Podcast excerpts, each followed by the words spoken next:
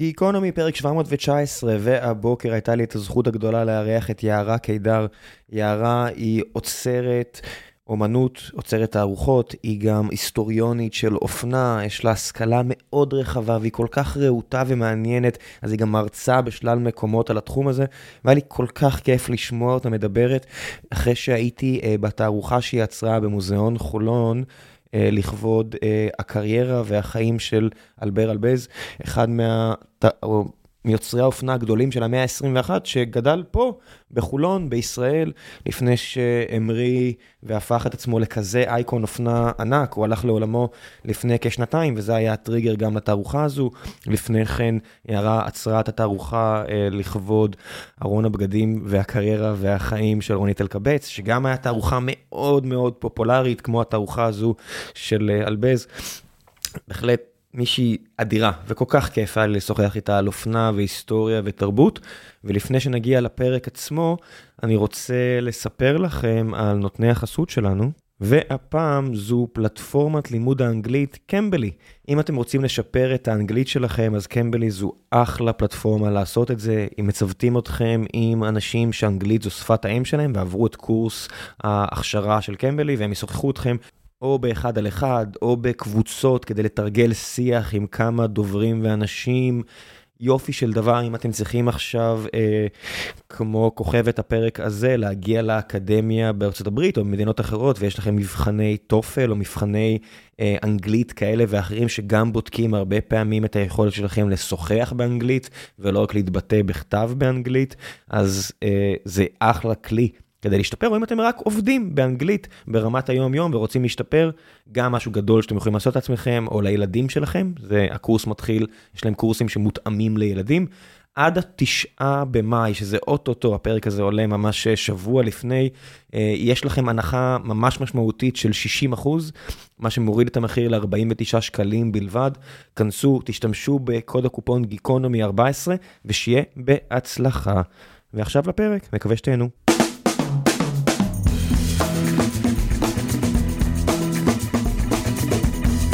גיקונומי, פרק 719, והבוקר יש לי את הזכות הגדולה לארח את יערה קידר, עוצרת אה, אופנה, היסטוריונית של אופנה, מישהי שחיה כנראה אופנה רוב חייה.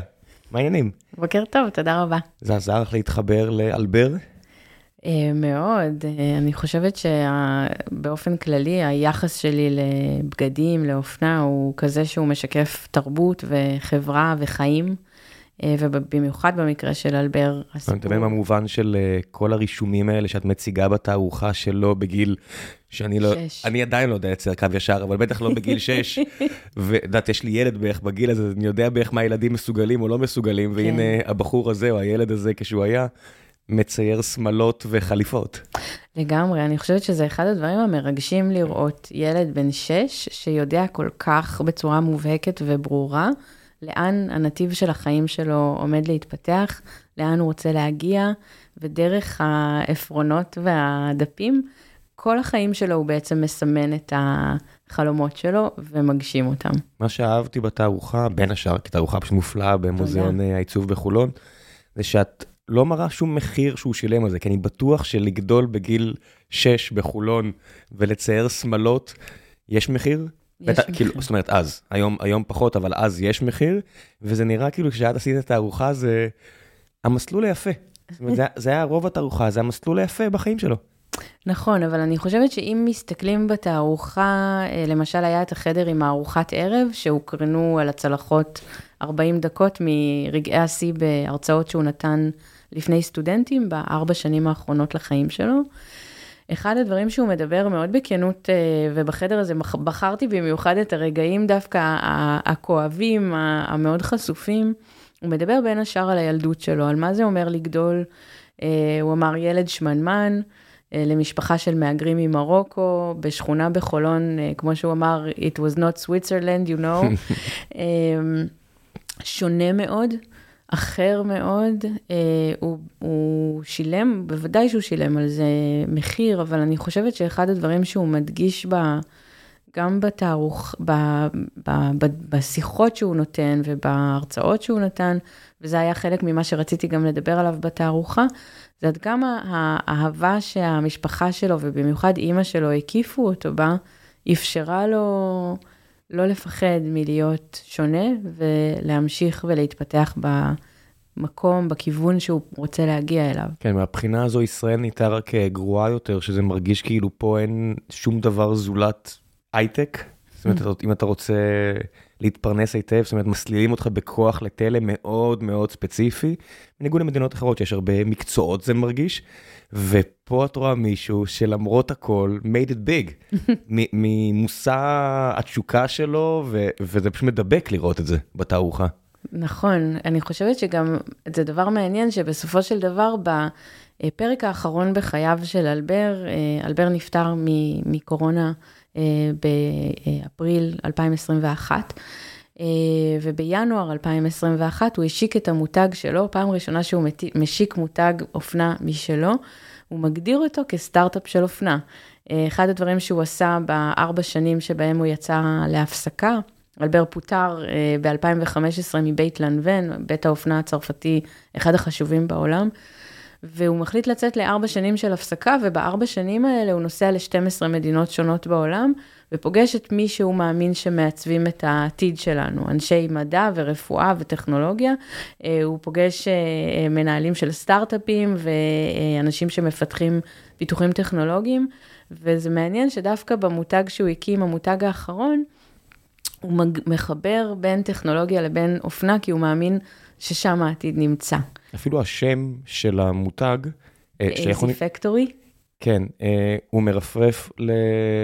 מרפרר ל-A16Z, שזה אחת מקרנות הון סיכון הגדולות באותם שנים, אנדריסן הורוביץ', שזה A16 אותיות Z, mm. שני החבר'ה האלה, מרק אנדריסן ובן הורוביץ.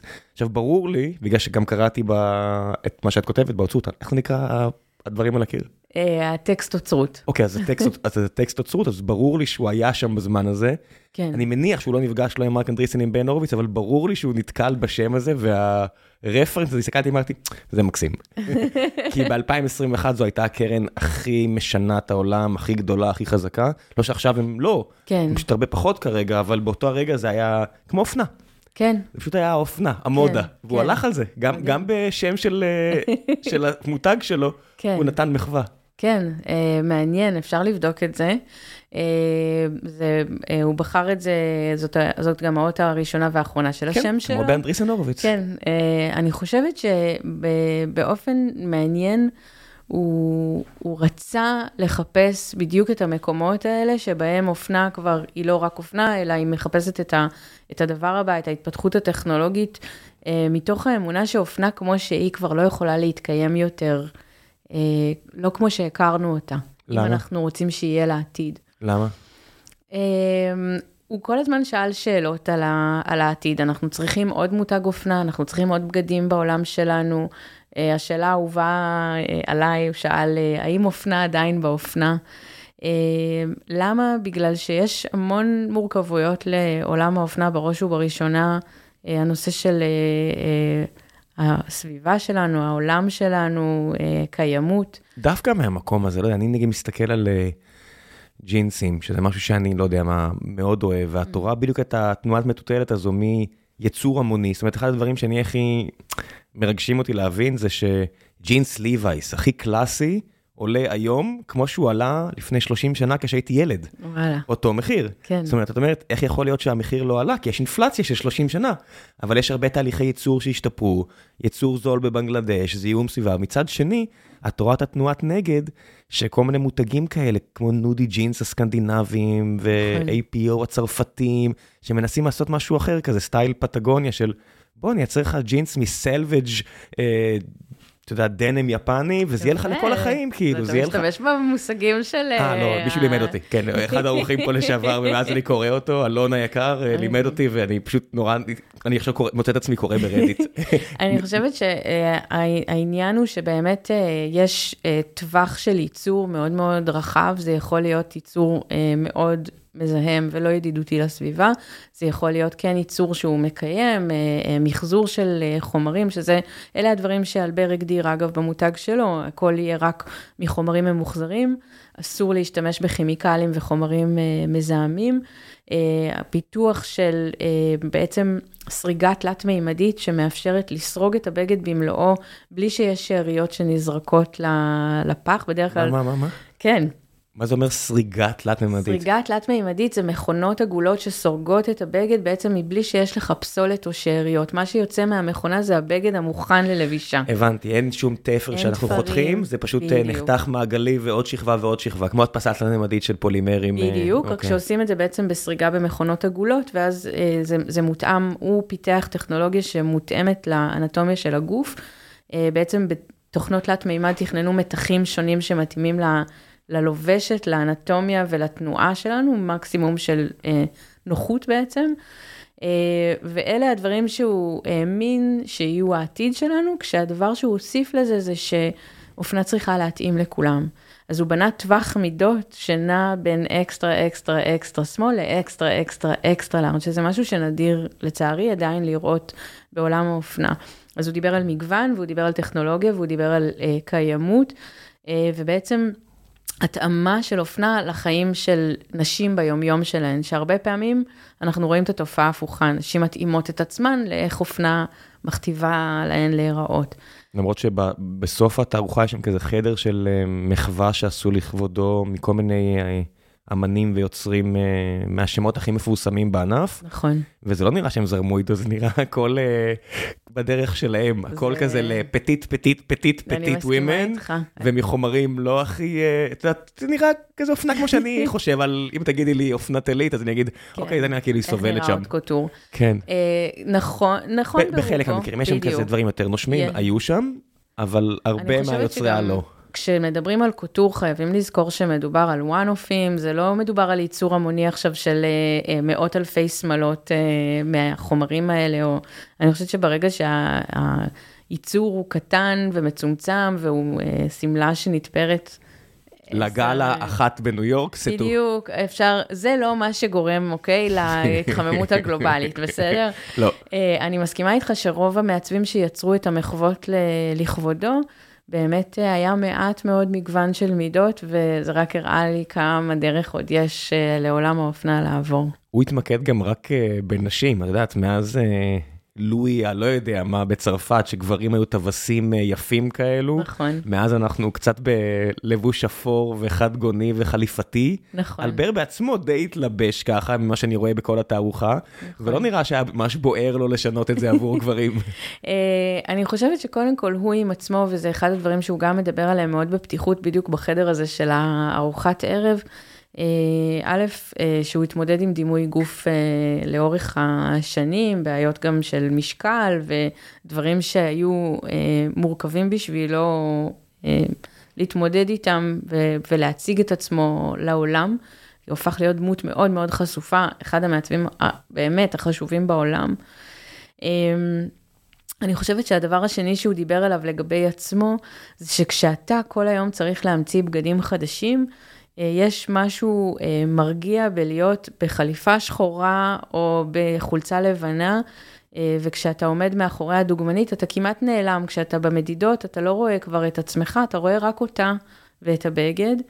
אני חושבת שזה דבר מעניין אם נחשוב כאילו על מרק צוקרברג או אה, סטיב ג'ובס, שגם בחרו להתלבש במין מדים כאלה, אה, שאפשרו להם לקחת אה, הח- החלטה אחת פחות ביום.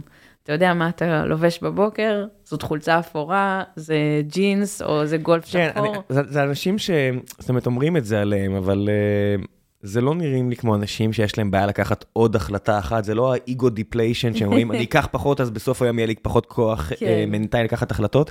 אני חושב שהם בנו מותג, ביודעין או לא ביודעין, כמו שאלבר עשה, זאת אומרת, בסופו של דבר הסילואטה שלו, נכון. הייתה כבר בסוף חייו מותג די חזק. נכון, אבל אני חושבת שאם אתה כל היום צריך להמציא שמלות אדומות וצהובות ופרחוניות ופסים ומנומרים וזה, אם אתה תהיה גם כן חלק מכל הערבוביה הזאת, זה, זה יוצר באמת איזשהו בלאגן, וכשאתה מגיע עם איזה שהם מדים ברורים פשוטים, שהם אגב היו עשויים לעילה, כן? מדובר בחליפות. כן, שהוא היה מעצב לעצמו כן. לפרטי פרטים. אה, זה מנקה לך איזה משהו בתהליך קבלת ההחלטות. זה משהו ששמעתי הרבה אנשים שנמצאים בעמדות מפתח אומרים לגבי הלבוש של עצמם. גם אנה וינטור, לצורך העניין, עם הקרה והמשקפי שמש. העורכת האגדית. של הווג האמריקאי, ועכשיו אה, יש את המט גאלה תכף מגיע, היא הכוכבת הגדולה של הדבר הזה, היא לא משנה את המראה שלה, גם מהסיבה שהזכרת של להיות אייקון, שזה גם משהו, אגב, שאלבר עשה עם הפפיון והמשקפיים.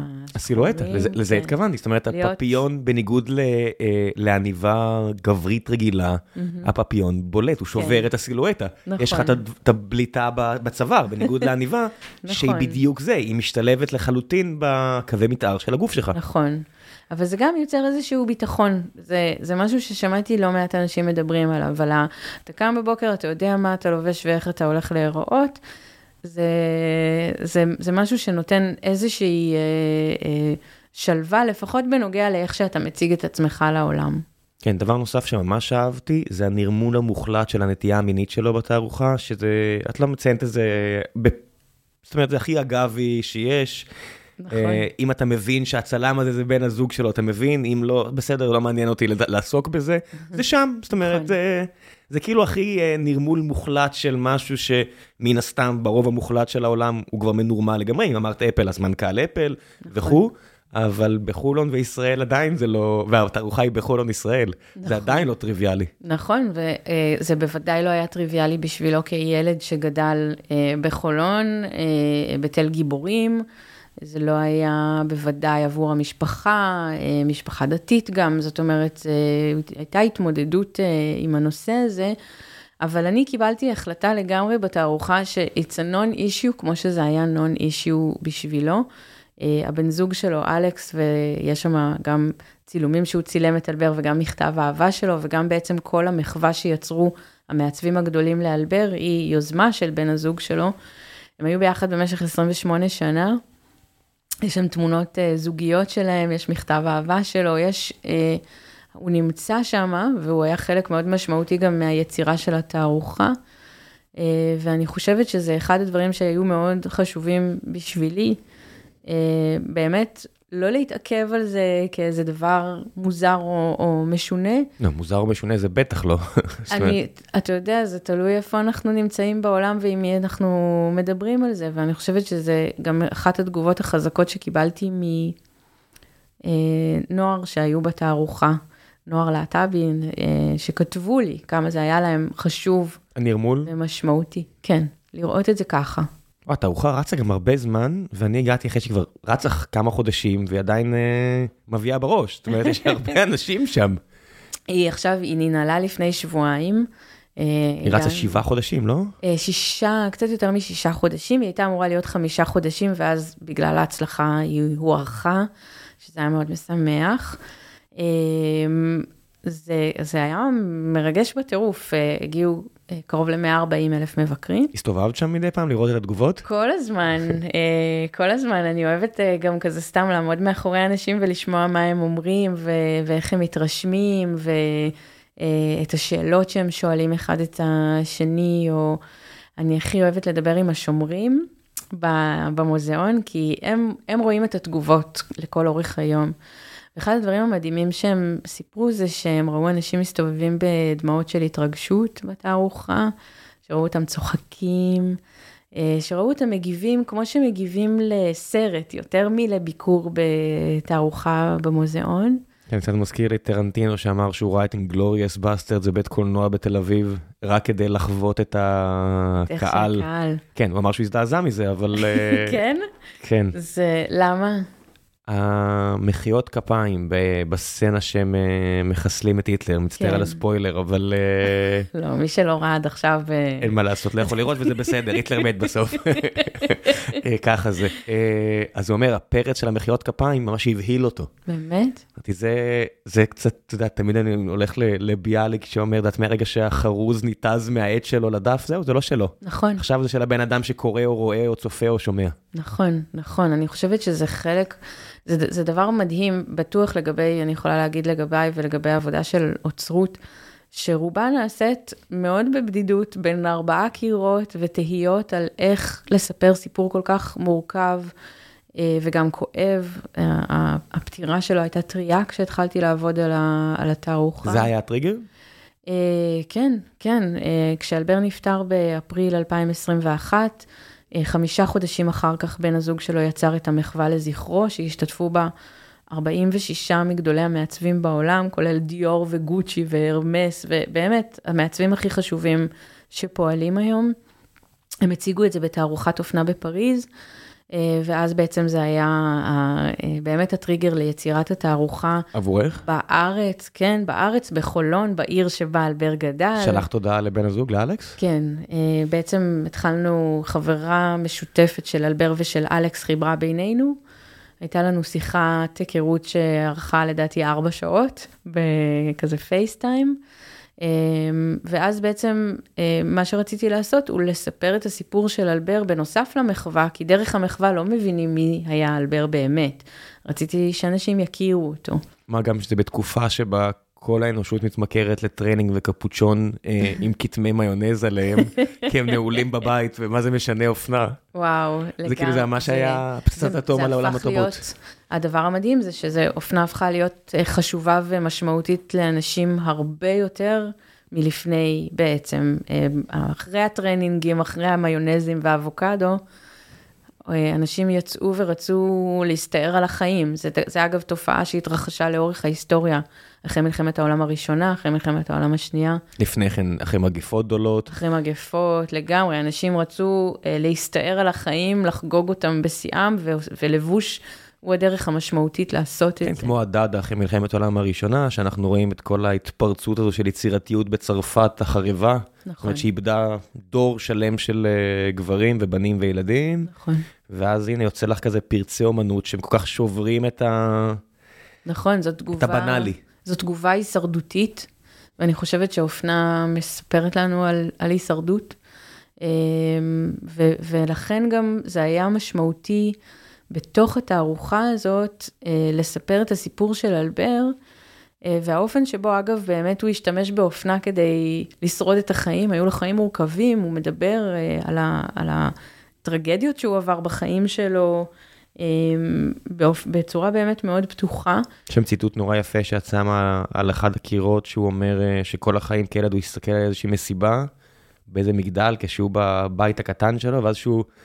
במסיבה במגדל, הוא רק מחפש את הבית הקטן שלו מה... שממנו הוא הגיע. כן, נכון. מהחלון. נכון, והוא אמר, אלה, אלה החיים שלי. זה הדבר הכי ישראלי שחשבתי שאראה אי פעם, ישראלים שמצליחים בחו"ל ואז עוסקים באובססיות במה אומרים עליהם בבית הקטן שלהם, וה, והדי זניח ביחס לעולם הגדול, אבל ככה זה בני אדם. נכון. אני חושבת שאחד האתגרים המעניינים שהיו לי בתערוכה הזאת, זה שדווקא כאן, בבית שלו, הוא היה לא מאוד מוכר. הרבה אנשים או שמעו את השם, או לא שמעו בכלל את השם. אני, או... אני לא שמעתי, אני ממש שמחתי שזוגתי אמרה בוא נלך, והיה כזה יום שישי הילד בגן, אמרתי אוקיי. זאת אומרת, לא, לא ידעתי כלום. רוב האנשים שהגיעו לתערוכה, מי שבאו מעולם האופנה, ידעו כמובן מי הוא, או מהתקשורת, אבל אנשים, רוב האנשים לא היה להם מושג מי הוא, כמוכם. לא, לא, לא היה. היא מאלה שהתרגשו, והיא הכירה, 아, לי, אוקיי. לי לא היה. אז, אז זה, התגובה שלך, או, או הידיעה שלך לגבי אלבר אלבזי, מאפיינת את רוב, ה, רוב הקהל שהגיע לתערוכה. מהסיבה שכשהוא היה מגיע לבקר בארץ, הוא ממש ביקש מהמשפחה לא להיות באירועים ציבוריים, לא להיות עם התקשורת, הוא ביקש רק להיות בבית בחולון ביחד עם המשפחה ולעשות מסיבות פיג'מות, זה היה הדבר. הוא לא, הוא לא חיפש דווקא בארץ, היה מין מקום מפלט כזה שלו, שהוא יכל להגיע, הוא שמר ממש בסוד על הביקורים שלו. התוצאה של זה היא שהוא היה אחד האנשים הכי מפורסמים בעולם, כן? הוא נבחר אה, ב... Time 100 לאחד המאה האנשים המשפיעים של 2007, באותו גיליון עם סטיב ג'ובס וברק אובמה. כן, למי שלא מבין גם מה קורה, בסופו של דבר, אם תסתכלו על רשימת האנשים הכי עשירים בעולם, תגלו שמלבד כל מיני uh, אמריקאים וסינים, נמצא... יש גם, uh, איך קוראים לו? לבחור? Uh, טוב, בחור צרפתי ששולט בכל עולם האופנה, אני מצטער, יש לו הרבה כסף, הוא לא צריך אותי שאני אזכיר את שמו, אבל הוא הבן אדם הכי עשיר לעניות דעתי כרגע נכון. בעולם, הוא השני הכי עשיר כרגע. ראשון, הוא כן, הוא שולט בכל הבתי אופנה הגדולים האלה, נכון. והגלטני הזה של 2021 העיף אותו לשמיים, כשכולם היו תקועים בבית, ואז אמרו, אוקיי. אני חייב את הארנק הזה, אני נכון. חייבת את הארנק הזה, אני חייב את הבגד הזה, אני חייבת את הנעליים האלו. ברנר ארנו. ברנר ארנו, נכון. לגמרי. אמ, אז זה, לגבי אלבר זה היה, אתה יודע, הוא קיבל את כל הפרסים, כל העיטורים, פעמיים אות לגיון הכבוד מממשלת צרפת. באמת אחד האנשים, אה, אנה וינטור אפרופו, הגדירה אותו כאחד המעצבים החשובים של המאה ה-21, אה, ואמרה שהוא היה הגאון, הגאון של האופנה של דורו. אבל פה לא כל כך הכירו אותו, ולכן גם לי היה את האתגר של לאפשר לאנשים להכיר אותו, לפגוש אותו באופן אישי בתערוכה ולהבין מי הוא היה, לא רק אה, אה, כמה הוא היה מוכשר בעיצוב אופנה, אלא מה הערכים שהובילו אותו ומה הדברים שבעצם ליוו אותו כמעצב וכאדם. כן, אני חושב נגיד זה כזה פרדי מרקורי כזה שיצא מ... טנזניה, או לא יודע מאיפה הוא הגיע, לפחות עם מוזיקה, כל מי שגדל שם, בסדר, גיי, לא גיי, איידס, לא איידס, מוזיקה לפנים, הכל טוב. עם אופנה, ועוד אופנה בגבוה, לרוב האנשים בארץ קשה לגשר את הפער התרבותי הזה, כמו לרוב האנשים בעולם, פחות או יותר. גם בצרפת, אני מניח, תלכי לסן דני, או לכל כן. מקום שהוא מחוץ ללב פריז, זה לא שקל לגשר על הפער הזה. בטוח יש הרבה יותר כבוד בצרפת, בטוח שהשם יותר ברור. מוכר, אנייט. חד משמעית כן, אבל אני חושבת ש... הוא מזרח צרפתי, אז זה לא כזה... אני חושבת שהתהליך המעניין שעברנו במוזיאון העיצוב חולון עם התערוכות אופנה, אני התחלתי לעצור שם אה, ב-2017 עם התערוכה של אה, רונית אלקבץ, היא הראשונה שעצרתי שם במוזיאון, אה, ואחר כך הייתה לי שם תערוכה שקראו לה הנשף, שעסקה באופנה ואסקפיזם, אה, ואז הגיע אלבר. וכל תערוכה, כמות המבקרים הממה אותנו, אה, ו- וזה, אני יודעת שזה מנוגד לחיים של היומיום שלנו, וכשאנחנו... דווקא חושבים, בגלל. לא, זה לא, זה דווקא בגלל. אם את בדיוק. מגיעה במדינה שבה יש כל כך הרבה תרבות בשפע, ואפשר לעסוק בדברים שאתה רוצה, אין את עצמה. עם ישראל הוא כאילו נרקומן של כל דבר אפשרי, כי דוחפים אותו לקופסה ממש בכוח מרגע היווסדו. זאת אומרת, לא היווסדה את המדינה, לא העם, למרות שאפשר להגיד את זה גם על העם אחורה, אבל דוחפים אותך לקופסה בכזו עוצמה, שמתפתח ממש נטיות נרקומניות של רק תן לי ואני אסתער על זה בלי, בלי הפסקה. אבל אני חושבת שמה שראיתי זה שאפשר אה, בעצם דרך העולם הזה של אופנה, גם ללמד, ללמד על היסטוריה, ללמד על מעמד האישה, ללמד על תקופות שבהן אופנה מספרת לנו סיפור עמוק יותר, משמעותי יותר, אה, ו- וזה נכון גם, אפרופו מה שאמרתי בתחילת השיחה, לגבי אלבר, שאופנה יכולה להיות בגדים, אבל היא יכולה גם להיות שיקוף לנפש שלנו, והיא יכולה להיות שיקוף לתהליכים שאנחנו עוברים, גם כלכליים וחברתיים ופוליטיים, ואם אנחנו מכבדים את הקהל שלנו, אה, בנדיבות של הידע, לצד האסתטיקה והיופי שזה יכול להציע לנו, נפתח עולם חדש שהוא גם פתוח בפני גברים, אה, שזה דבר שתמיד אה, גברים שמגיעים להרצאות שלי או לתערוכות, הם ניגשים תמיד נורא מופתעים בסוף להגיד שזה לא מה שהם חשבו שהם, שהם יפגשו. שהרבה פעמים הם חושבים שזה הולך להיות נורא שטחי ונדבר, כן, שזה הולך להיות על מה הצבעים לעונה ומה נלבש בקיץ הקרוב ואורך המכפלת. וואו, מאיזה, אה, מאיזה חור. אה. זאת, אה, זאת התגובה הגורפת, זה ממש, שתדע שזה משהו שהוא... מאיזה צבע לעונה. כן, אני כזה, הש, אוקיי. השנה נלבש פסטייל, מה פאקר, זה מה שנלבש. ואז, ואז הם רואים שדרך אופנה אפשר ללמוד על דברים כל כך משמעותיים ש, שקרו, ואפשר ללמוד על, על בן אדם, ואפשר להתרגש, כאילו כמה זה חשוב להיות בחוויה שגורמת לך להתרגש. שיש לך דמעות בעיניים, שיש לך אה, משהו שנשאר איתך, נצרב בך. זה דבר כל כך אה, לא מובן מאליו בעולם שלנו. כן, ממאבקים חברתיים, זאת אומרת, אני יכול לחשוב מכל מה שקשור למאבקים מזרחיים צפון אפריקאים בישראל, ואז מהצד השני של האוקיינוס, תגובת הנגד של שחורים בארצות הברית והמלחמה שלהם על האופנה שלהם, זאת אומרת, היפ-הופ זה חלק כל כך גדול מהתרבות והכלכלה האמריקאית. ממש. ותסתכלו על נייקי, אתם יכולים לזלזל עד מחר, זו חברה ששווה יותר מכל ההייטק הישראלי לדורותיו יחדיו, וזה הרבה בזכות אופנה שיצאה ממאבקים חברתיים. לגמרי. והמשמעות של זה היא עצומה, כאילו, את יודעת, זה, זה שכבות על גבי שכבות של תרבות, ואתה יכול להשטיח את זה, אם אתה לא מתעניין, אז זה נראה לך שטוח, דו-ממדי.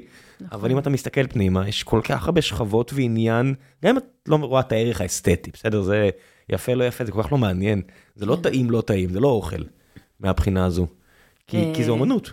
היי hey, חבר'ה, לפני שנחזור לפרק, אני רק רוצה לספר לכם על נותני החסות הנוספים שלנו, והפעם זו חברת הפניקס, שמציעה לכם ביטוח רכב עד 45% הנחה בביטוח המקיף לרכב, ברכישת ביטוח מקיף וחובה למצטרפים חדשים.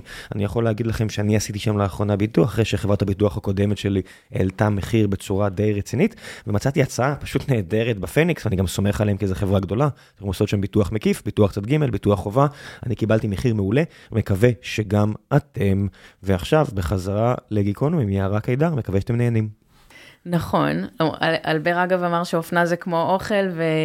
ראיתי, זה, אבל אני... אם זה לא אכיל זה לא אוכל, ואם זה לא לביש זה לא בגד. אני אגב, בתוך תערוכות, אני בעד בגדים לא לבישים, ו... כן. ולראות בזה את האומנות. עובדתית הוא יצר הרבה מאוד בגדים לכל מיני נשים מפורסמות, נכון. שדי, נו, זה לא... תגידו מה שתגידו, הדבר הזה לא לביש, זה לא... לא, דווקא הבגדים שלו תמיד היו, באמת תמיד? מאוד, תמיד. הסתכלתי שם כל מיני קונסטרוקציות שאמרתי, אוקיי. אצל אלבר, לא. תמיד? תמיד הבגדים היו לבישים ונוחים. נוחים, ואני חייבת להגיד שאני בתור, אני למדתי בשנקר, הרצתי את אלבר באמת. מי שלמדו בשנקר הם תמיד, זה, אלבר היה מגדלור. יש איפשהו כזה, זה היה השולחן שלו? הלוואי, לא. לא, לא, לא, אין רגש היסטורי בארץ. לא, לא כזה, אין בקושי יש ארכיונים. אבל אני שנים, שנים, אה, מה שיכולתי, לא יכולתי לקנות את הבגדים שהוא ייצב, אבל יכולתי להרשות לעצמי מדי פעם, הייתי מוצאת בחנויות יד שנייה, ובניו יורק הייתי מוצאת כזה... אה, שמלות שלו, ומה שמדהים זה שכל השנה האחרונה, לכל ההרצאות על אלבר ולכל הפתיחות והתערוכות והסיורים, לבשתי את הבגדים שלו, והם לפעמים שמלות בנות 15-20 שנה, עומדות במבחן הזמן הכי נוחות, באמת. בימים הכי קשוחים של ההכנה של התערוכה, שזה הרבה חוסר שינה והרבה בלאגן. כשהייתי לובשת את הבגדים שלו, הרגשתי כזה עטופה ומוגנת, ושיהיה בסדר, זה... כמו אביר מימי הביניים, את יודעת, זה, זה לא באמת עזר להם, אני חושב שזה יותר... אה, לגמרי, אבל אופנה באמת יכולה להגן עלינו ולשמור עלינו ולהשפיע על הפסיכולוגיה שלנו. ואני חושבת אה, שזה דבר חשוב להגיד, אגב, שאלת אותי למה אה, גברים מתלבשים, אופנת הגברים לא כל כך מסעירה, נכון? היא לא, היא לא כל כך מתחדשת. אני חושבת שזה קשור בדיוק לתהליכים חברתיים שהתרחשו, שבהם אה, אחרי המאה ה-18, אחרי אה, לואי ה-14 וכל התחרות והקישוטים והטווסיות, אה, מתרחש איזשהו תהליך שבו כל העיסוק באופנה הופך להיות דבר שטחי, הבל הבלים, משהו שהוא מיועד רק לנשים, הוא לא מעניין גברים. כן, המיל, המושג הבל הבלים זה מושג בעברית, עברית תנכית, עברית יהודית, מקום שבו, את יודעת, כל דבר שהוא לא תורה, הוא בטל ב-60, ב-180, נכון. ב-1000, לא משנה מה, זה פשוט תפיסה מנוגדת לחלוטין, שזה בסדר, תאמינו מה שאתם רוצים, אני נכון. מסרב, אבל... אבל הביטוי הבל הבלים, זהו, סוגר את הכל, כי הוא, הוא כבר בתוכו, עם כל ההיסטוריה שלו, נכון. קובע מה חשוב וכל השאר שהוא לא חשוב. נכון, בדיוק. וה, והדבר הזה גם הוביל לזה שבעצם לגברים, גברים היו אגב נועלים נעלי עקב לפני כן, האופנה הייתה הרבה יותר מעניינת. גברים עדיין נועלים נעלי עקב. מה? גברים עדיין נועלים נעלי עקב, אם תלכי ל... ל... אז לא AC16Z, כי שם כולם יהיו קפוצ'ונים, כי הם רוצים להתאים לעצמם ליזמים. אבל אם תלכי, לא יודע מה, לקרנות גידור, ואלה שעכשיו מנקנקים את החברות, כי מה לעשות, טעינו, טעינו, פשענו, אפשר ללכת לטקסטים יהודים ולקבל בראש, אבל אה, את תראי אותם הולכים, תשמעי את הנקישות של העקבים שלהם על כן. הפרקט. כי גברים עדיין, הם אף פעם לא הפסיקו ללכת על עקבים, מי שיכול להרשות לא, לעצמו. אבל לא העקבים הגבוהים של אה, לואי, כן? לא... לא, אז הם לא, את יודעת, זה עקבים יותר פונקציונליים כביכול. אני תמיד אטען, יש פה אמרה, זאת אומרת שאתה הולך עם מגפיים, כזה רדווין כאלה, או כן. מגפי עבודה והכל, ברוב המוחלט של המקרים, נעלי ספורט יותר נוחות, ואתה יכול להרשות לעצמך נעלי ספורט. יש- פה גם אמרה אופנתית, היא פשוט דקה יותר, זה כמו שישב פה אה, טוביה טננבאום אה, לא מזמן, והוא דיבר בספר שלו על כל האופנות של החרדים במאה שערים.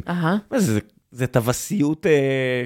מטורפת שאין בציבור החילוני. הבגדים של, הבגדים של החרדים אה, מדהים- מדהימים, לא של, במיוחד לא, של ה, בשבת. לא של הליטאים, לא של ה... כן. פחות של המזרחים, יותר של האשכנזים החסידים, שזה באמת, כן, כאילו... הם יכולים להגיד הבל הבלים עד מחר, אבל אין גברים סטייליש כמו גברים של. מאה שערים. ויש גם טקסים שלמים, מאיפה אתה מכניס את היד, והקשירה, וזה, וזה זה חוקים שלמים אה, ש, שנותנים משמעות רוחנית גם לבגדים. אפשר לגמרי להגיד, להתכחש לזה, אבל בפועל זה כל כך משמעותי, זה גם הדרך שבה הם מסמנים לעולם מי הם, מה האמונה שלהם. הם משקיעים בזה היום יותר כסף מגבר גם חילוני, הקפטנים. האלה ומהחומרים, והם היחידים שגם מוכנים בקיץ הישראלי לשלם את המחיר עבור האופנה. זאת אומרת, תחשבי איך, גבר חילוני בחיים לא יעשה את הדבר הזה. נכון. לא משנה מי הוא. נכון. אז זה, זה, אני חושבת שזה בדיוק זה, זה ואני, הלוואי וגברים יחזרו אגב להתלבש כמו אה, שהם הרשו לעצמם במאה ה-18, בינתיים התהליך הזה לא מתרחש, כי כמו שאמרתי לך, גם כשגברים מגיעים לתערוכות אופנה וגם להרצאות אה, על אופנה, יש, יש איזו רתיעה. יש רתיעה מהנושא הזה, מהסיפור הזה, מהעיסוק הזה, כמשהו שהוא נתפס לא גברי. Uh, וזה אפיין גם את המוזיאונים וגם את האקדמיות. הרבה שנים לא היו תערוכות אופנה, מדברים על ישראל, כן? בכל העולם זה באמת? היה, בחיי. לא, אני מרגיש שאני בארצות הברית, זה כל כך סבבה לגמרי לגבר, בטח אם הוא well off, להביא בראש. זהו, שלא כל כך. אה, האופנה הייתה מאוד שמרנית לגברים. אגב, זה באמת אחד הדברים שהאוכלוסייה האפרו-אמריקאית וההיפ-הופ שינו. האופנה הפכה להיות אמצעי לביטוי הכי פרוע, הכי צבעוני, הכי חסר גבולות בעצם. כן, להגיד שמגניב זה חשוב, לא יודע, הסצנה הזאת של בנימין נתניהו בשדה התעופה מקבל את אובמה, ואובמה שם את המעיל כזה על הכתף, ואז ביבי גם מנסה לשים את המעיל על הכתף, זה אחד מהרגעים שאני אומר, בוא'נה, אם הייתי כותב ספר על בנימין נתניהו, זה היה השער. זאת אומרת, זה היה רגע כל כך אנושי, כאילו אמרתי, אוי, בא לי לחבק אותך. אתה גם מגניב, אתה בסדר, אתה גם מגניב. זה גם בסדר. אתה גם בסדר, אבל זה כאילו, זה היה, זה היה פשוט, את יודעת, רגע אנושי, כי זה חשוב לכולם, כולם רוצים, כולם רוצים להיות קול, זה גם קול וגם, מה לעשות שבגדים איכותיים זה ממש נחמד, ממש. בהרבה מקרים זה ממש נחמד. אני חושבת שזה אגב אחד הדברים, וזה לא רק בשביל, אה, זה נורא חשוב לי להגיד שזה לא רק בשביל להגיד, אה, קניתי יקר, קניתי מותג.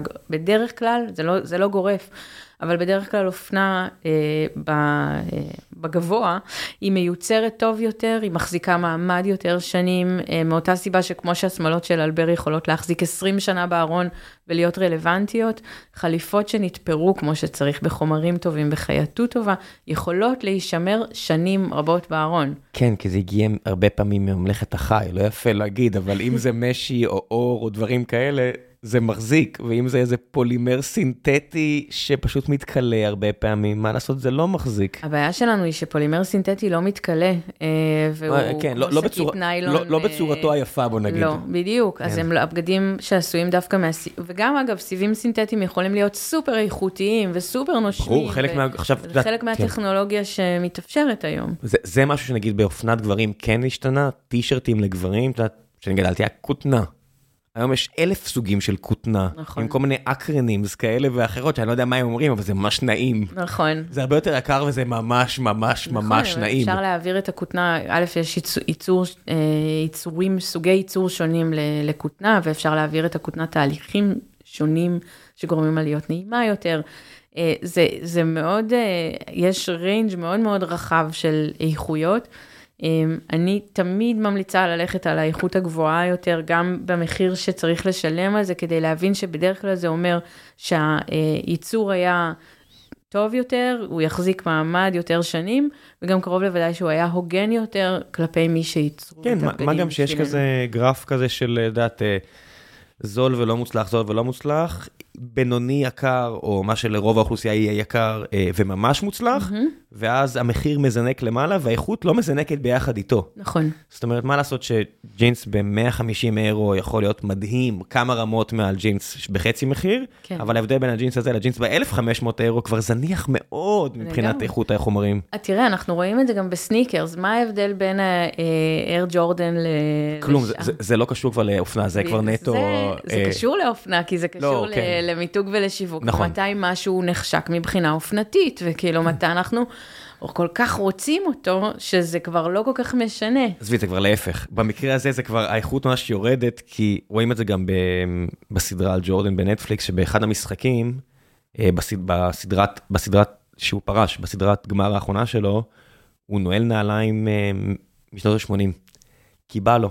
כן, כי הוא אוהב, כי גם מבחינתו זה כן. גם זה הצהרה, את הנעליים הראשונות שלו. כן. והוא מוריד את הנעליים בסוף המשחק והרגליים נראות אתה נורא. יודע שהם אה, נמכרו בשבוע שעבר, כן, ראיתי. 2.2 מיליון דולר. והם נעליים מחורבנות. ואת יודעת, שחקני NBA כל כך מדברים על זה היום, שמי שמעז ללכת עם נעליים לא טובות, הוא כל כך כן. מסכן את הבריאות שלו, כי הנעליים המודרניות הן כל כך. הרבה יותר טובות. יש לנו סיפור על למלו בול, שחקן כדורסל שאבא שלו, הוא ואחיו, נורא היה מעורב מגיל אפס, ועשה מותג נעליים משלו. והוא חרבן לילדים שלו את החיים, כי הם דפקו את הרגליים.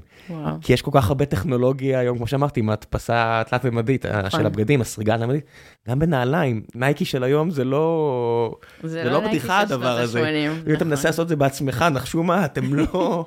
אבל תראה איזה כוח יש לנעליים, ובמיוחד בהקשר של, של ג'ורדן, והמחיר הזה שהם נמכרו בשבוע שעבר, שזה, הם נעליים עם סיפור, סיפור שמרגש אנשים. כן. ה- כל הקטע הזה שהם עשו בעצם, שהרי אסור היה לנעול אה, ל-NBA נעליים שהן לא שחורות או תקניות, לבנות. כן. תקניות, והם החליטו ביודעין לשלם את הקנסות ש... כן, על היו הנעליים. גיבורי תרבות שעשו את זה, אלן אייברסון, תחילת שנות האלפיים, בחור אה, צעיר שגדל במשפחה קשה, אב, אב מאמץ סוג שנלחם נגד הכל, מצליח, למרות שהוא פצפון, הוא יותר קטן ממני ביחס לשחקני NBA, והוא מחליט לשלם את כל הקנסות האפשריים כדי להכניס את הקורן רולס, את העצמות הקטנות האלה ואת הלבוש הבגי, כי כן. זהו, זה, זה הוא, כן. חלק מהעסק. קבלו את זה, אין, אין לא לקבל את זה, קבלו את זה. נכון, נכון, אני חושבת שזה, ו- וזה מדהים גם איך הש- כשלומדים להשתמש באופנה כדי לשבור את החוקים ולשבור את הכללים, כמה כוח יש לזה כדי להצליח, כדי להיות משהו, זה, זה דבר צריך לקחת אותך דרמטי. פעם לקינוט של איזה אפל או, או גוגל, ואת תראי שהם עומדים על הבמה, ורוב החבר'ה, נגיד הגברים, בסדר, גם אנשים, הכל לבוש נורא סטנדרטי, כדי, כי אתה כל כך לחוץ, ואתה מתאמן על כל מילה מול המראה במשך שבועיים, ובדיוק ללחוץ על השקף הנכון, אבל, ואת יודעת, הבגדים סולידיים, ואז... הנעליים. הרבה מהם מגיעים סניקרס מגניבים, זה קצת כמו במאה שערים שמותר לך לשים, לא יודע כן. מה, את הגרביים המפונפנות, או את ה... איפה שמותר, איפה יודעת, גרביים גם. כן, כן, כן. או הקפטן, כאילו, ה- ה- ה- לא יודע, הקפטן, לא יודע, זה התלבושת, כן. זאת אומרת, מה שהם עוטים על עצמם, פלוס הכובעים למיניהם, ושם נכון. מותר. נכון. אז איפה שמותר מתפרעים. נכון, האמת שאם אני חושבת על זה היסטורית, אחד הדברים המעניינים, למשל בהיסטוריה האפרו-אמריקאית, אה, עבדים, אה, נשים שהיו slaves באמריקה, אה, השיער הפרוע שלהם היה נחשב אה, אה, חייתי, לא מרוסן, זה היה נחשב נגד כל הכללים, אבל עוד לא, ו- ובעצם דרשו מהם לעטוף את השיער כדי שהשיער לא יהיה אה, חשוף או, או פרוע. וזה הדבר היחיד שאמרו להם, מותר לכם לבחור מה שאתם רוצות כדי לעטוף איתו את השיער. ואנחנו רואים איך פתאום העיטוף של הראש הופך להיות כמו, כמו כתרים, הוא הופך להיות אחד הדברים הכי חשובים בלבוש של הנשים האלה. ועד היום זה בעצם סמל לזהות למקום שבו יש שחרור וחופש והחלטה על זהות עצמית. כן, רק בארץ אה, עדיין לא, לא השתחררנו בשל טלטלים זה בסדר, והרבה שיער זה בסדר, לא. יודע, זוגתי, כל מה שהיא מנסה להחליק, אני כזה, אני, באמת? אני רק רוצה, רק לא זה, אל תחליקי בבקשה, טלטלים זה יפה. כקרח, אני כל כך אוהב שיער שופע כאילו ו- וחי, נגיד אצל הילד שלי לא הסתפר עד גיל 18. הוא צריך גומיות עכשיו להסתובב. באמת. כן, לא, אני לא הדבקתי אותו בזה, זאת אומרת, בקטע הזה, אבל כן, כן אני אוהב שיער שופע, לא יודע, זה נראה לי מגוחך המשטור הזה של אה, להחליק שיער ולבשל אותו. יש לשיער מטולטל, יש איזה מין תפיסה כזאת של משהו שהוא באמת לא מרוסן, כאילו, זה, זה תפיסה נו, תרבותית. נו, פנטסטי. לגמרי, אני, אני בעד, אני, אני עם שיער חלק והלוואי והיה לי את הטלטלים של אימא שלי, אבל uh, כנראה שזה מה שיש לך, אתה תמיד רוצה... זה גם כן יש לי מזרחיות, זאת אומרת, בואי, גם צריך להגיד את האמת שבארץ זה עוד אספקט קטן של גזענות, שעכשיו כבר לא זוכרים למה הוא, אבל הנה הוא נשאר. זה כמו שבארצות הברית את רואה גטו, ואת אומרת, למה הם לא יוצאים מהגטו, השחורים? ואתה אומר, אוקיי, כי בשנות ה-60 במילווקי מיני מקומות אחרים לא יכלו לקנות מקומות מחוץ לגטו, אז יוצא שאתה נשאר, כי עכשיו אתה כבר לא יכול להרשות את עצמך אחרת, כי הפערי מחירים בנדל"ן הם כאלה שמה לעשות, כי חפרו עבורך תלם, שנורא קשה לצאת ממנו. אז גם התניות תרבותיות כאלה על... אה, אה, אין להם סוף. כן, נכון. על אה, תכשיטים, נגיד, יש לי איזה חבר שאולי מאזין עכשיו, שנורא רוצה אה, לשים על עצמו תכשיט, והוא כזה, קצת כמוני באר שבעי, והוא כן. לא רוצה כי... כי הוא מזרחי, הוא אומר שאני לא אהיה מזרחי מדי. אה. זה, זה עדיין קיים בארץ, זאת אומרת זה מצחיק שבארץ אשכנזים כבר יכולים לשים לעצמם תכשיטים והרבה מזרחים עדיין לא, כדי לא להיות מזרחים מדי. כן, כן. חבל, אתה יודע. ברור זה... שחבל, החיים קצרים. לג... גם החיים קצרים וגם, אה, וואו, כאילו, כמה, אם, כאילו, שוב אני חוזרת ל... לאלבר אלבז ולמה שדיברנו בהתחלה של, אתה יודע, הוא גדל במקום הכי לא טבעי אה, להיות אה, ילד שמצייר נשים ולהיות גיי ו... ילד שמצייר שמלות על נשים, זה לא שהוא מצייר סתם נשים. אה, הוא, הוא גם uh, סיפר שאימא שלו, כשהוא היה בן שש, היא הלכה למורה בבית ספר בכיתה א' ואמרה לה, uh, את יודעת, הבן שלי מצייר רק נשים, אני צריכה לעשות משהו בקשר לזה? אז המורה אומרת לו, אומרת לאימא שלו, מה היית רוצה שהוא יצייר? אז אימא שלו אמרה, אני לא יודעת, טנקים, חיילים. ו- ואז המורה אמרה לה, אה, תני לו לעשות מה שהוא רוצה, אל תתערבי, תני לו לעשות את זה, ובואי נראה לאן זה מגיע. ואני חושבת, ואחד הדברים שהוא אומר זה שאם הוא לא היה מקבל את התמיכה המוחלטת הזאת מאימא שלו, שמאותו רגע מחליטה לתמוך בו, אגב, באופן מוחלט, הוא אמר, בתור ילד למשפחה של מהגרים מרוקאים, משפחה דתית, גיי, שמנמן, הוא אמר, היה לו את כל הסיבות גם להיות בבולינג, ולא ללכת עם החלום האמיתי שלו, רק מהפחד של מה, מה יגידו. אה, אבל התמיכה הזאת שהוא קיבל מהסביבה שלו, מהמשפחה שלו, היא בדיוק עזרה לו להשתחרר מאותן אה, אה, אה, התניות שאתה מספר למשל בהקשר של החבר שלך. ואני חושבת שזה, אתה יודע, מבחינתי משאלת ליבי, שאנשים ירגישו בנוח ללבוש את מה שהם רוצים, כי אני חושבת שזה מבטא גם את החיים שהם רוצים לחיות ואת המקום שהם רוצים להיות בו. זה הרבה יותר עמוק מרק לשים על עצמך איזה שרשרת. כן, זה act of defiance, אתה, אתה לא צריך לחכות ל-last act of defiance, אתה לא חייב שלפני שהנשר מגיע לתת לו את ה-third finger העכבר. כן. אתה יכול פשוט תמיד לעשות את זה. כן. כי למה לא? וגם אמרת, החיים קצרים, הם קצרים. כן, זה פשוט הרבה יותר נחמד וכיפי, כאילו מה... מה הסיפור? ובמילא אם אתה טוב, אתה טוב, אם אתה לא, אתה לא טוב, אתה לא טוב. מה זה... זאת אומרת, העניין הזה של אסור לי, מותר לי, זה כאילו... נכון, אנחנו חיים בהרבה אסור ומותר. אה, זה תמיד היה ככה, אה, אבל אה, זה מה יש. נכון. בוא נעשה קצת שאלות מן הקהל ובין לבין נמשיך לכל מיני נושאים. יאללה.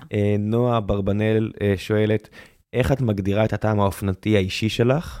יש פה כמה שאלות, אני אשאל את כולן. זאת השאלה, איך... יש כמה, יש כמה אוקיי. שאלות, אז... איך אני מגדירה את הטעם האופנתי שלי? אה, זה, הטעם האופנתי שלי הוא מאוד מגוון ואקלקטי, והוא נע, הייתי אומרת, בין uh, מחויית uh, לפלמינגו, שזה אומר פשוט שאני אוהבת גם זה פלמינגו הרבה ורוד? כן, את הלוק של פלמינגו. אני אוהבת, uh, אני גם אוהבת ש, שבגדים הם דרמטיים וצבעוניים ויש להם סיפור, אבל אני גם נורא אוהבת בגדים סולידיים ופשוטים, אבל שעשויים טוב, שהגזרה מדויקת, שהחומרים הם טובים.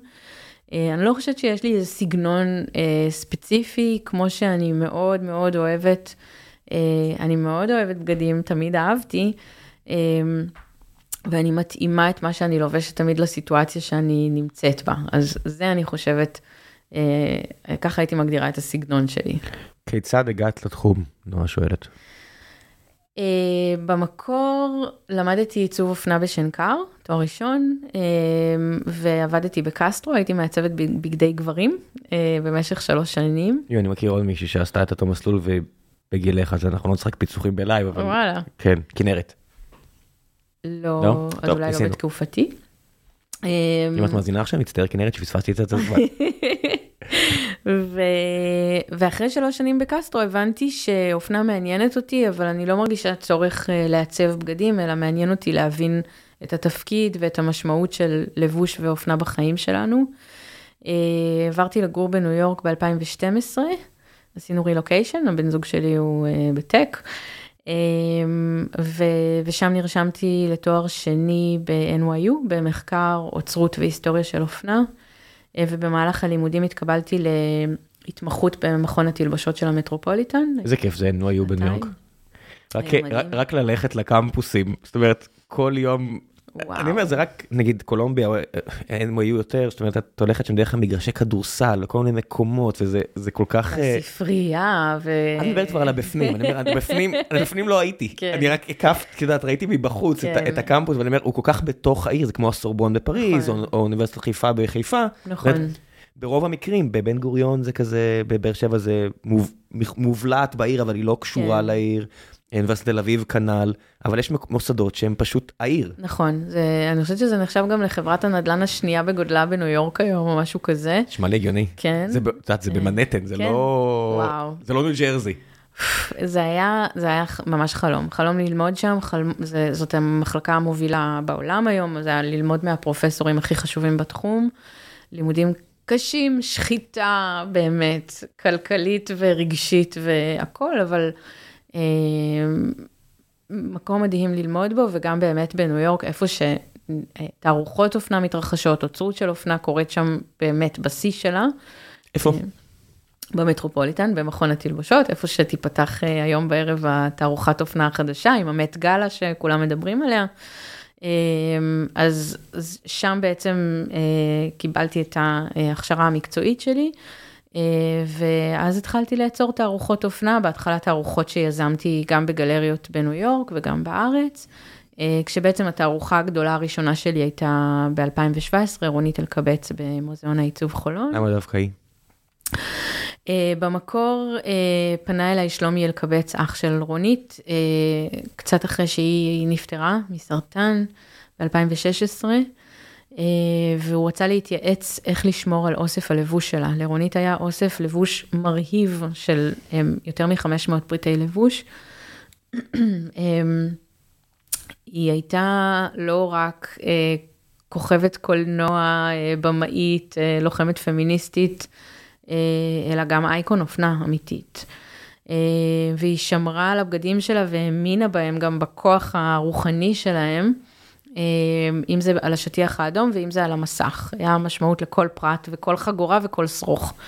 אה, ואז זה הפך להיות אה, תערוכת אופנה. ששוב, אפרופו המקום של אופנה בישראל ובתוך המוזיאון, בהתחלה היו לא מעט אנשים שאמרו לי, למה לעשות תערוכה על השמלות שלה? היה מישהו שאמר, אמר לנו, לא חבל, המוזיאון יעמוד ריק חמישה חודשים. אה, זאת הפכה להיות התערוכה אה, הכי מצליחה בתולדות המוזיאון עד 2017, אה, משם כמובן התקדמנו, אבל... כן, דרך אגב, צריך להגיד שהמוזיאון עצמו פצצה. ממש. זה מבנה יפהפה, באזור יפה, נכון. זאת אומרת, כל הרחבה שם, והוא שמור. המבנה שלו, לגמרי. כולם. נחמדים. כל מוזיאון בארץ, באזור, בטח באזור גוש דן, זה כזה כמו, עבר, נכנסת טלפורטר ללא יודע איפה. נכון. כל פעם זה ככה. נכון, אני חייבת להגיד, אה, מאיה דבש, האוצרת הראשית, אה, אה, שגם באמת פתחה בפניי את הדלת של המוזיאון והאמינה במקום של אופנה בתוך המוזיאון ובתערוכות אופנה גדולות. זה גם חלק באמת מההתנהלות של, המוזיאון, שכל האנשים שעובדים במוזיאון מעורבים בזה רגשית ונפשית ושותפים לעשייה. זהו, ככה, ככה אני הגעתי לשם. בוא נמשיך אה, עוד קצת שאלות. מה לדעתך צופן עתיד הצרכנות בעולם האופנה או הצרכנות? אני חושבת שאלבר ממש סימן את הנתיב לאן אנחנו צריכים ללכת. אנחנו צריכים להיות אה, במוד של סטארט-אפ של אופנה, לא במוד של ייצור ויצרנות ומפעליות, אלא לחשוב על העתיד, לחשוב על הסביבה, לחשוב על הנשים והאנשים שלובשים את הבגדים, וזה חשוב לגבי מעצבים. למעצבים יש תפקיד משמעותי בבניית העתיד הזה של האופנה. אה, אני חושבת שייצור אחראי, תנאי סחר הוגן, כל הדברים האלה מאוד מאוד משמעותיים. אם הם לא יתקיימו, שום דבר לא יקרה. והדבר אה, השני שאני חושבת שמאוד משמעותי לגבי העתיד של האופנה, הוא כל התחום של יד שנייה, מחזור של חומרים, להשתמש במה שכבר יש לנו ולנצל את זה אה, מחדש בדרכים שונות. יש פה חבר'ה שהחמיאו לך, כמו יונתן יעקבי, שאומר, יערה מדהימה, מרצה בחסד עליון, והתערוכה של אלבר הייתה מרגשת ומושקעת כל וואו. כך. וואו. אה, עוד תודה. שאלה, אה, מה המיתוסים הכי נפוצים בציבור לגבי היסטוריה של אופנה או לבוש שהכי היית רוצה לנפץ? Hmm. אה, שקוקו שנל המציאה את השמלה הקטנה השחורה, אה, שזה מין מיתוס. זה אפילו אני כזה. מכיר. ליטל בלק דרס. LBD. אה, לגמרי, אז היא אמרה שהיא המציאה את השמלה הקטנה השחורה, אבל אה, אה, אם מדפדפים, ב, למשל בווג אה, של החודש שבו היא הכריזה על זה, אה, רואים שכל דף שני יש בו שמלה קטנה שחורה, אין... אה, היא, מקוקו שנל אפשר ללמוד שיעור בשיווק ובניכוס של מידע כדי ליצור מעצמך אגדה אמיתית. אני חושבת שזה ראוי להערכה, אגב, בפני עצמו. אה, להוציא ספר שבו את אומרת את זה שאת המצאת, ואחר כך עוברות מספיק שנים, ככה שאף אחד לא באמת הולך לבדוק ולראות אה, האם זה נכון אה, או לא. זה מיתוס אחד. מעיין אפרת היקרה אומרת, אומנות הרבה פעמים נחשב למשהו אליטיסטי, ואנשים נמנעים כי הם חושבים שזה לא בשבילם. איך את מרגישה שהצלחת לפרוץ את המחסום הזה בשביל רבים? וואי, איזו שאלה יפה. אה, קודם כל, תודה. אני חושבת שיש משהו באופנה, שבגלל שכולנו משתתפים באקט הזה, כולנו מתלבשים בבוקר, כולנו שותפים לזה, גם אם אנחנו לא רואים בזה דבר משמעותי, גם מי שלובשים ג'ינס וטישרט, הם שותפים לזה. כשהם רואים בגד במוזיאון, הם גם יכולים להגיד, אני אוהב את זה, אני לא אוהב את זה, זה יפה בעיניי, זה מעורר שיח. אני כל הזמן, בגלל זה, התערוכות שלנו הן בעיניי הכי, הכי שומעים בהם אנשים מדברים, כי הן מעוררות דיון, ואני שומעת... אה, הורים לילדים שואלים איזה שמלה את הכי אוהבת, ולמדת את זה, מה היית לובשת, מה היית לובשת בה, כשעשיתי את התערוכה לנשף, מה היית לובשת בחתונה שלך, מה איזה כזה. אה, אני חושבת שיש משהו בלבוש שהוא מתקשר, זאת השפה, ולכן זה עוזר לפרוץ את המחסום הזה. הדבר השני מבחינתי כאוצרת, התערוכות מדברות בגובה העיניים, הן נדיבות כלפי המבקרים. בידע, בהסתכלות, בהתבוננות, הן מזמינות פנימה, זה נורא חשוב לי, הדבר הזה. אה, הן מזמינות כן, זה הרבה תערוכה. אבל לא יותר מדי. זאת אומרת, אני ראיתי תערוכה פחות מוצלחת אחרת אה, לאחר מכן, של סלבדור דלי, ואת רואה את ההבדל.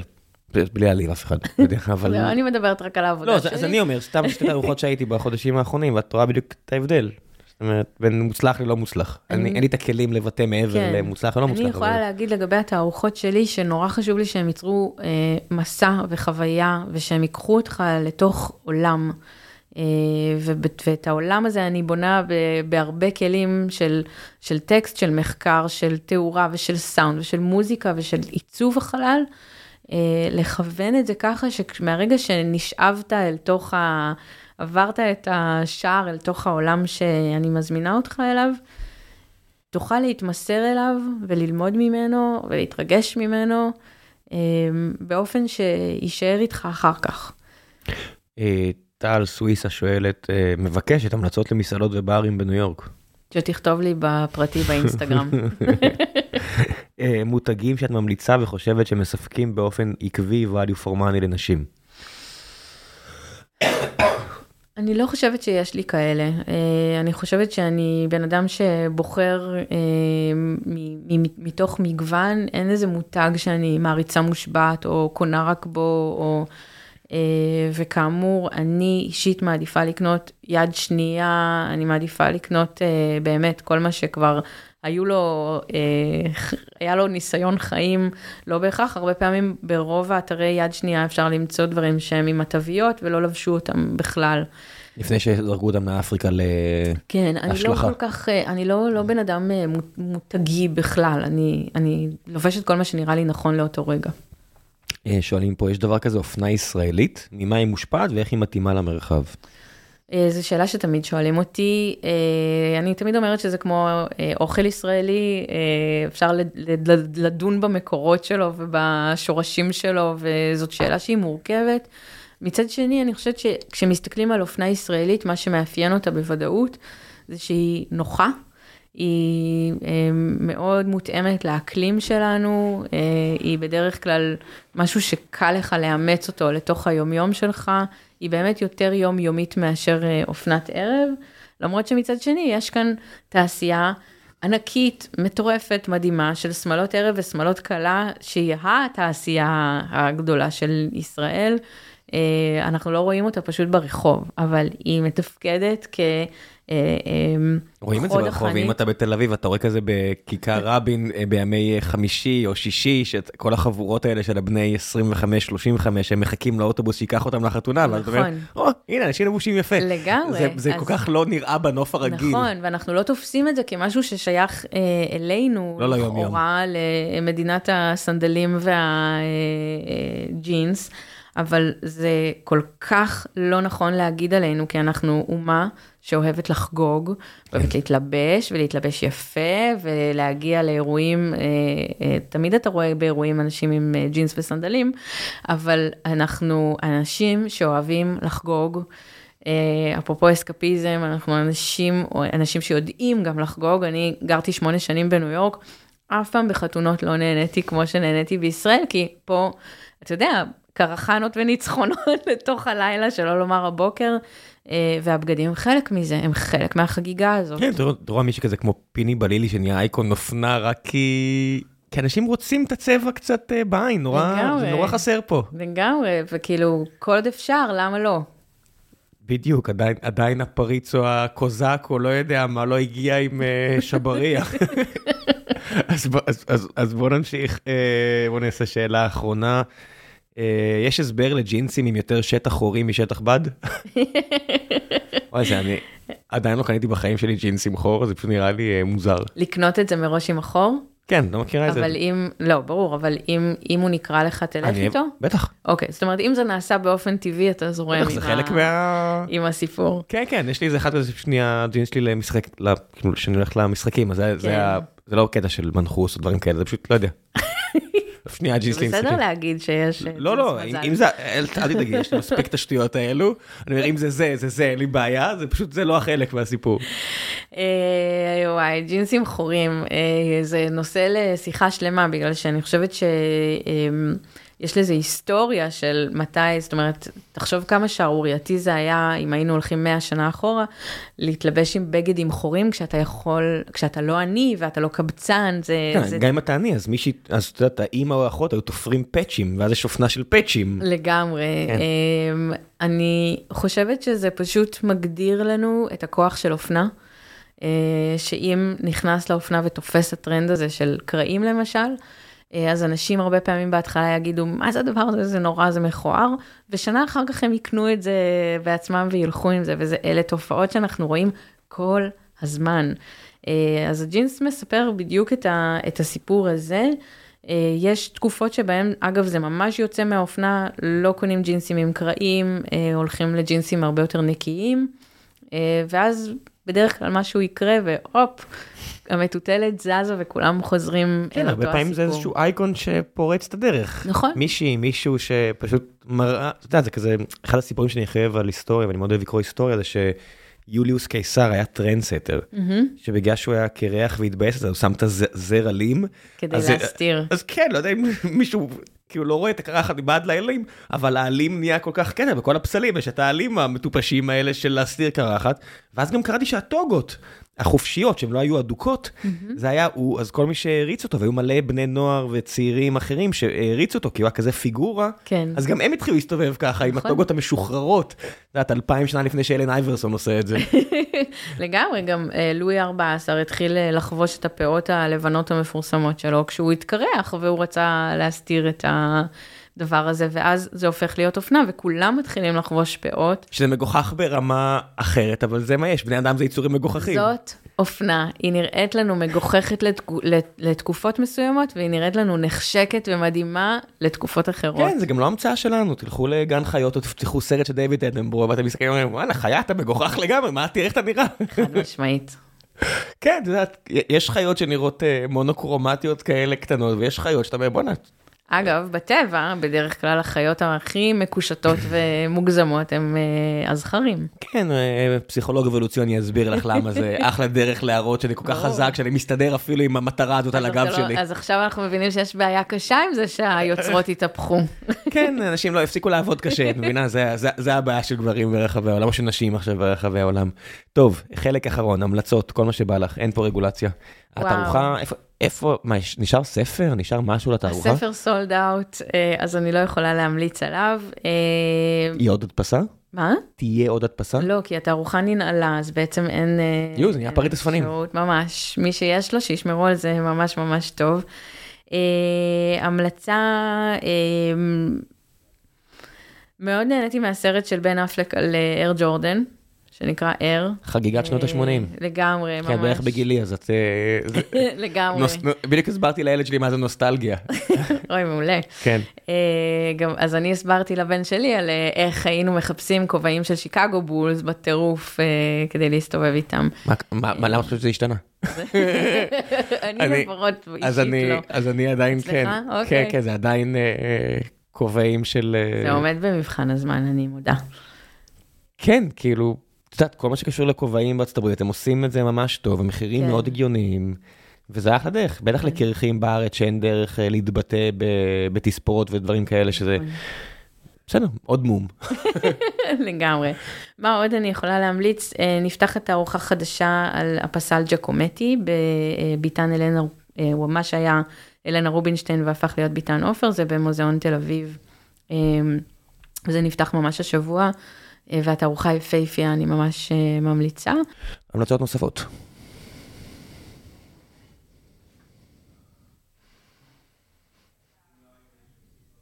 חושבת רגע. המלצות נוספות. בזמן שאת חושבת, אני אמליץ על, בנטפליקס יש, אני חושב שהמלצתי פה כמה פעמים, זה נקרא Hip-Hop Evolutions.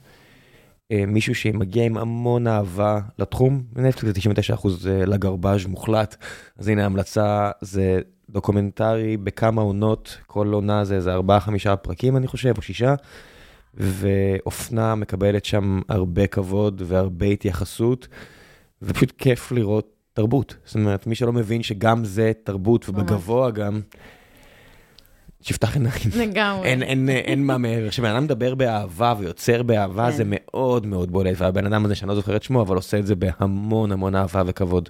אני חושבת שבהמשך למה שדיברנו על ברנר ארנו, שהפך להיות האיש העשיר בעולם, יש סדרה מעולה שנקראת ממלכת החלומות, ארבעה פרקים, יש אותה גם בהוט וגם ב-yes.